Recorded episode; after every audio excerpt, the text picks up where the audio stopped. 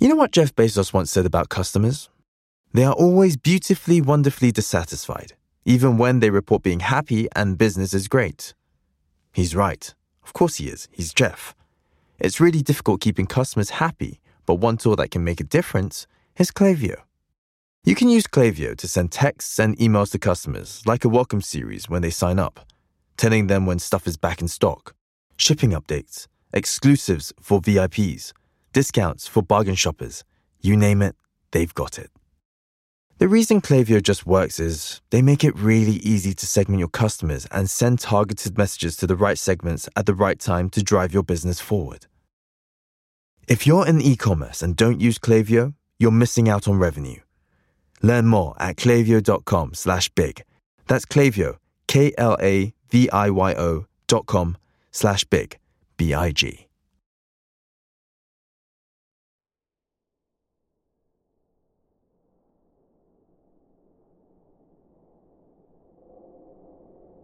Where were we? Ah, yes. Bomb disposal expert Dominic, aka Bones, and his partner are sat less than a meter away from enough explosive to bring the city to its knees. Not exactly a comfortable place to be. Gently, slowly, Bones and his partner start drilling into the stacks of styrofoam boxes in front of them. No one knows what Big Spender might be planning with all this firepower. But it's clear Whatever it is, it's far, far bigger than another kidnapping. Bones feeds a tiny camera, not much thicker than a noodle, through a hole in one of the boxes. It looks like finely, uh, finely mealed up powder, which looked almost like he'd taken a packet of digestive biscuits and smashed the whole thing up into, into a small powder. The explosives was, was, in this case, in clear polythene bags, which was helpful to us actually because it just made it easier to see what was inside.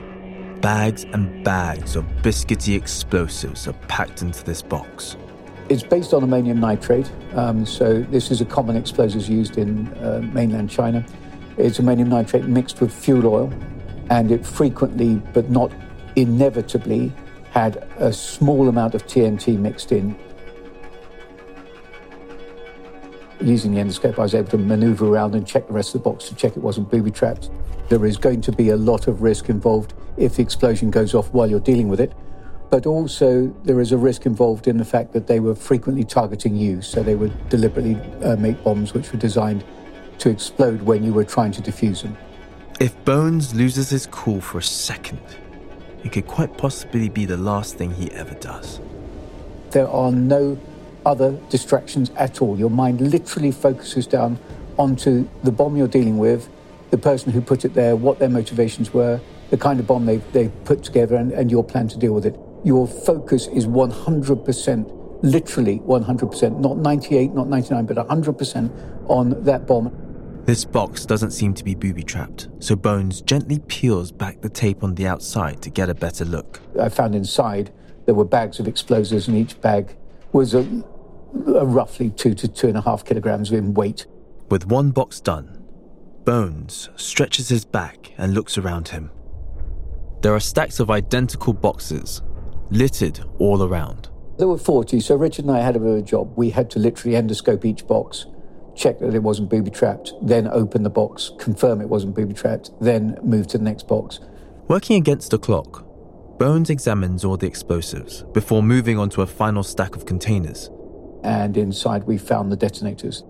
You only need one detonator per device, but sitting in front of Bones, arranged in neat little packages, are thousands. There was, um, in the end, 1,997 detonators. So, here we have 40 boxes of explosives, neatly stacked on top of nearly 2,000 detonators, which, by the way, are also pretty deadly, or safely housed inside a wooden hut. The dream. Essentially, if you'd have put the 818 kilograms together into a van and detonated that lot together, it would only have taken one detonator. You could have done that. It would be enough to bring down pretty much any of the buildings in Hong Kong. It would have led to widespread death and destruction. But there was no evidence that that was the intention because the explosives was packed in bags of two and a half kilograms and the detonators were too many for that. The most likely intention was that they were going to use each bag on its own um, of two and a half kilograms. That would have led to about 300 and something bombs available. It's almost as if the plan was to light these bombs simultaneously, setting off a series of deadly fireworks across Hong Kong at the same time. Well, if you imagine the room you're sitting in now, and if two and a half kilograms went off there, you would not walk out of that room alive. You would be you would be sort of made into a new colour up the wall from Dulux.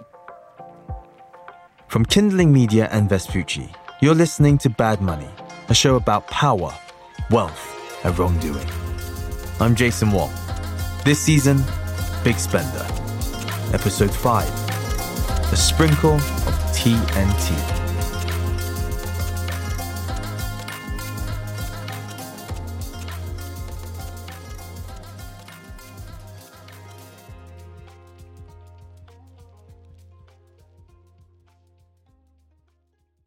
Bones and his colleague transport the detonators and explosive back to their facility for testing and safe storage.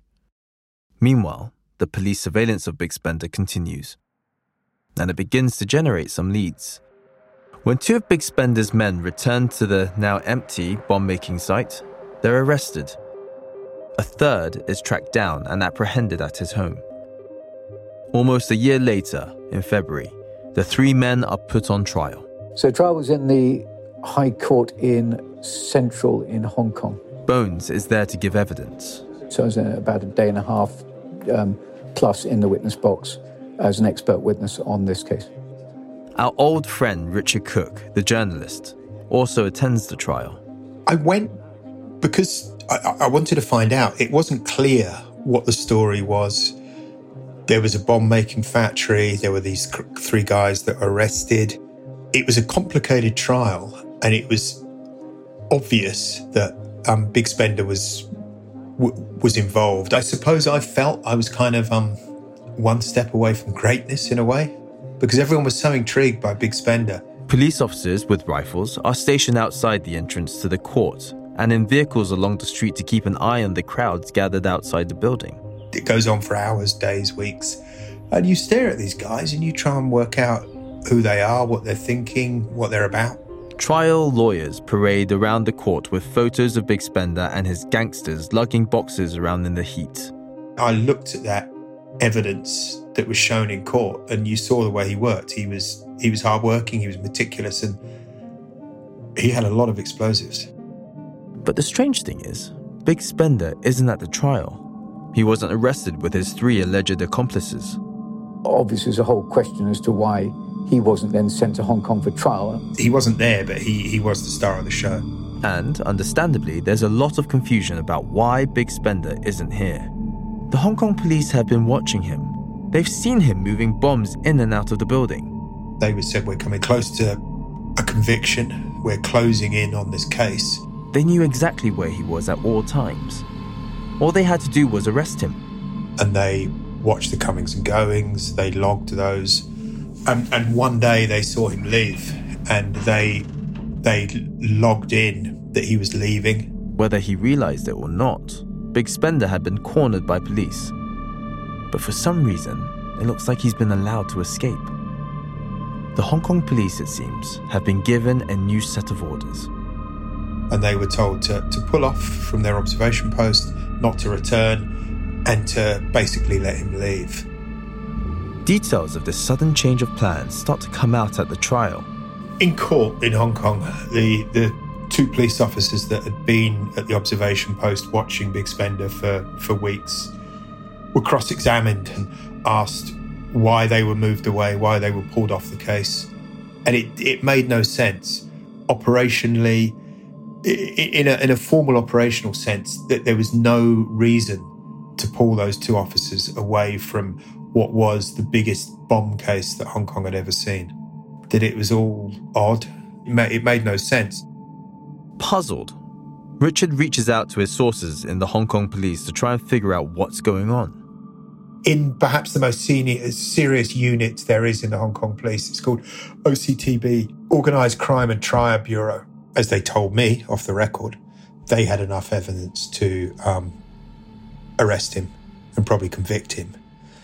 But as they told me off the record, they were um, informed that they should let him leave and let him cross the the um the border. When probed further, his sources go silent.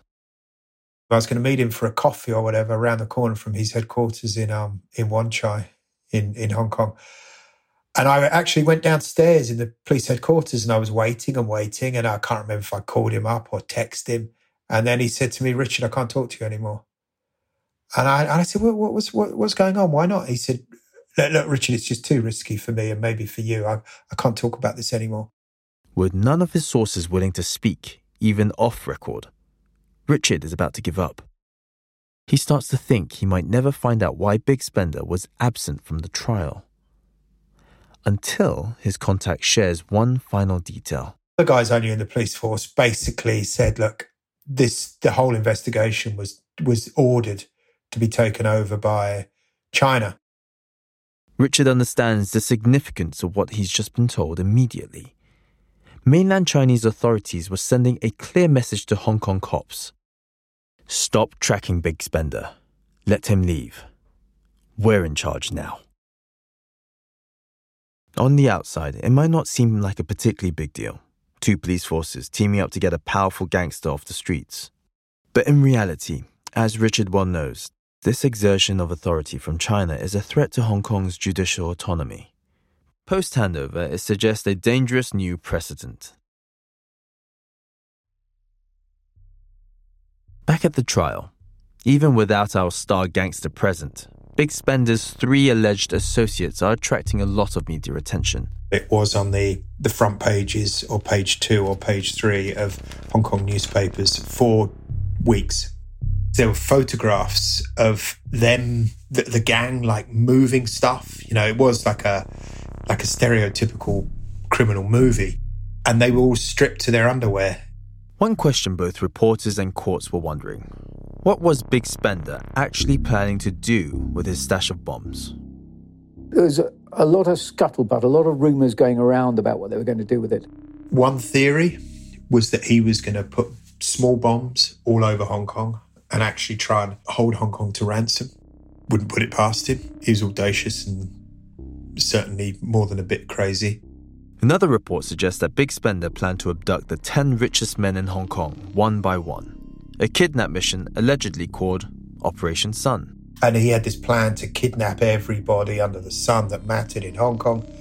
Supposedly on that list was Stanley Ho, who then owned the only casino licenses in Macau. He was high profile. He was the highest profile. So to kidnap him would fit very well into big spenders modus. Also allegedly on that list is Anson Chan. She was the second most senior politician. It's akin to kidnapping a prime minister. There are whispers that Big Spender also plans to target Hong Kong's maximum security prison, Stanley Prison. You know, he was going to blow up whatever needed to be blown up to, to, to get his homies free again. Whatever his plans, as the trial comes to a close, Big Spender is still nowhere to be found. It seems once again he's quietly slipped across the border into China and gone into hiding. The only question now is how long can he stay hidden for? He thought he was invincible. He was crazy. He almost didn't care what he was doing there. Who knows? But he was he wasn't behaving like Asia's most wanted man.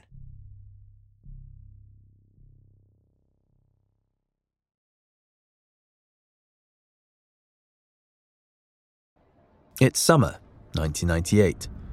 Across the border in China, Big Spender is traveling around Shenzhen, trying, unsuccessfully, to keep a low profile. It's one thing to escape the Hong Kong police, but it's something very different to try and stay hidden from the entire Chinese state. I think uh, he has been under monitoring by the Chinese uh, police. So uh, they follow him and then they stop him uh, in front of a uh, highway toll station. This is an official who we're keeping anonymous for safety reasons. We're going to call him Tong. Big Spender and a criminal colleague of his are in a taxi in southern Guangdong province when they get stopped. It's very safe to say that when that happens in China, it's, it's over. You know, those those police, if they want to close down a street or a district or a town, they, they have the the absolute power to do so. When confronted by police, Big Spender reportedly gives a fake name Chan Hing Wei. He's trying to pass himself off as someone else. He used a fake China re-entry permit to show that he's not Big Spender, he's another person. What is he thinking? He's constantly in the papers, celebrating his success on TV. Everyone knows his face. Of course, the Chinese police know that uh, he's Zhang Jikao, so they arrest him. The man who has been slipping through the fingers of the Hong Kong police for decades has been caught. After all that, it's a pretty simple takedown. The arrest goes down quickly, uneventfully. The Chinese police make it look easy. They just whisk him away. Now in custody, Big Spender still refuses to admit who he is. Under uh, interrogation, finally he admitted he is Zhang Jikao after, I think, seven days interrogation. Once Big Spender confirms that he is in fact who everyone already knows he is, he's taken to a custody center on the outskirts of town.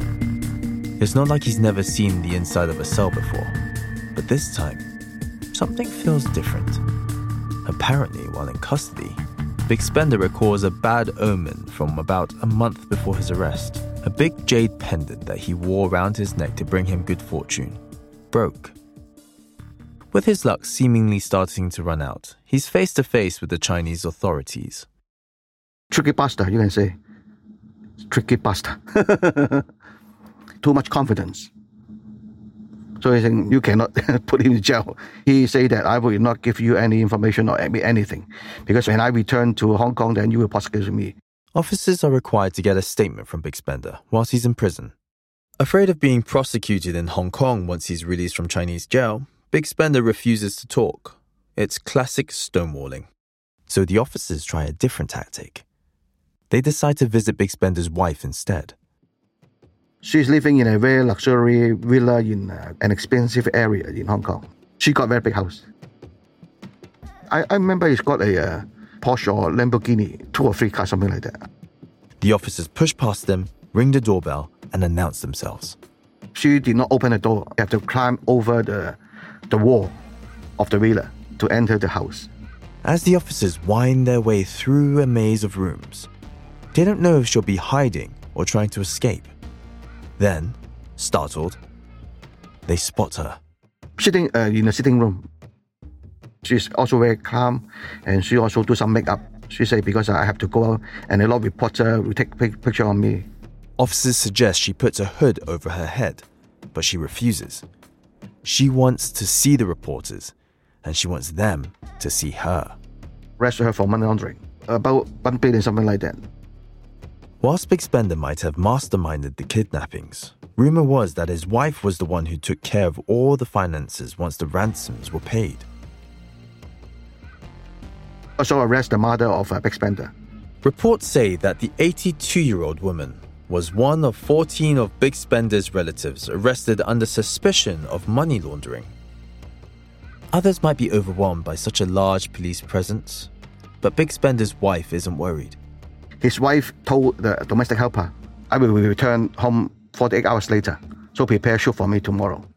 Because according to Hong Kong law, we if we did not charge a person, we can only detain him for uh, 48 hours. Not one of the family members breathes a word about Big Spender to the cops. Remember, none of the kidnappings have been reported, so legally speaking, it's as if they never happened. So, you know, you cannot prosecute her because nobody make the ransom report, uh, the kidnap report. So we cannot say she handled the, the ransom money. Finally, of course, you cannot charge her. Big Spender's wife and mother are both released without charge, along with the rest of his family members. It's a dead end for the officers. But across the border, the Chinese don't seem to care. They've got the man they want. The trial against Big Spender commences in Guangdong Higher People's Court, China, in October 1998. Now that they've finally captured him, the authorities want to convict Big Spender as quickly as they can. In fact, I think they put the case in a fa- fast track to do the trial early, as early as possible. And they don't want a repeat of the last time Big Spender was in court. There'll be no last minute surprises here. As a quick aside, it's worth noting that the Chinese justice system doesn't work the same as it does in Hong Kong, or indeed as it does in many other justice systems around the world. You've probably heard the phrase beyond a reasonable doubt, which is the legal burden of proof required to affirm a conviction in a criminal case. In those cases, the prosecution has to prove that the defendant is guilty beyond all reasonable doubt. In China, there's often a presumption of guilt rather than innocence. More on that later. At the trial, Big Spender and several of his gang members are accused of kidnapping, ransom, the smuggling and resale of weapons, robbery, and offences relating to explosives. The trial lasts for two weeks. The court did not have any holiday, even in Sunday or Saturday. No stop. And start at about eight, half past 8, 8.30 until 6.30 p.m. It's very long. The court barely stops to have a break. The authorities want the trial over and done with. China, remember, are determined to clean up Hong Kong's gang problem post handover, and they seem hell bent on using Big Spender as an example. Tong watches as row after row of defendants in handcuffs and prison uniforms are escorted from their cells into the courtroom. They take small steps, shuffling slowly, careful not to trip over their ankle chains. Photo after photo is presented as evidence, but Big Spender remains deadpan. Does he think he can wiggle out of this? One by one, Big Spender's men give their statements. Some of them give the, the role, different role in their statement. Some people looking for the hiding place, and some people do the actual that They have to follow prospect, uh, how they go to office every day, what's the time, so they need to follow them for a while. Some make the confession, not like a big spender. He make not, he say nothing. The gang gives a lot of evidence about how they prepared for the kidnappings. And as the details get more specific, more elaborate, Big Spender is slowly being hemmed in. How is he going to work his way out of this? Eventually, he makes a decision. Big Spender breaks his silence and admits his role in the kidnappings. Because he know the maximum punishment is 15 years imprisonment. 15 years for kidnappings. He's okay with that. Back to Hong Kong after 15 years. There's no problem. But he did not admit about the uh, smuggling of uh, explosive or weapons. And there's a reason for that too. The sentence for smuggling explosives and weapons is much more severe in China. It's the death penalty.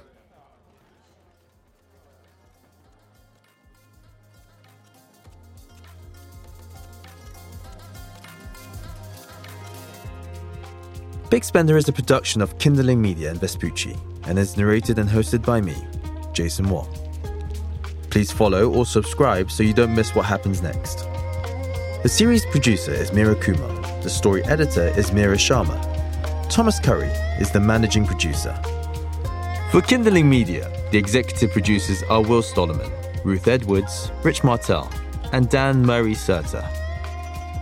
For Vespucci, the executive producers are Daniel Turkin, Johnny Galvin, and Matt Willis.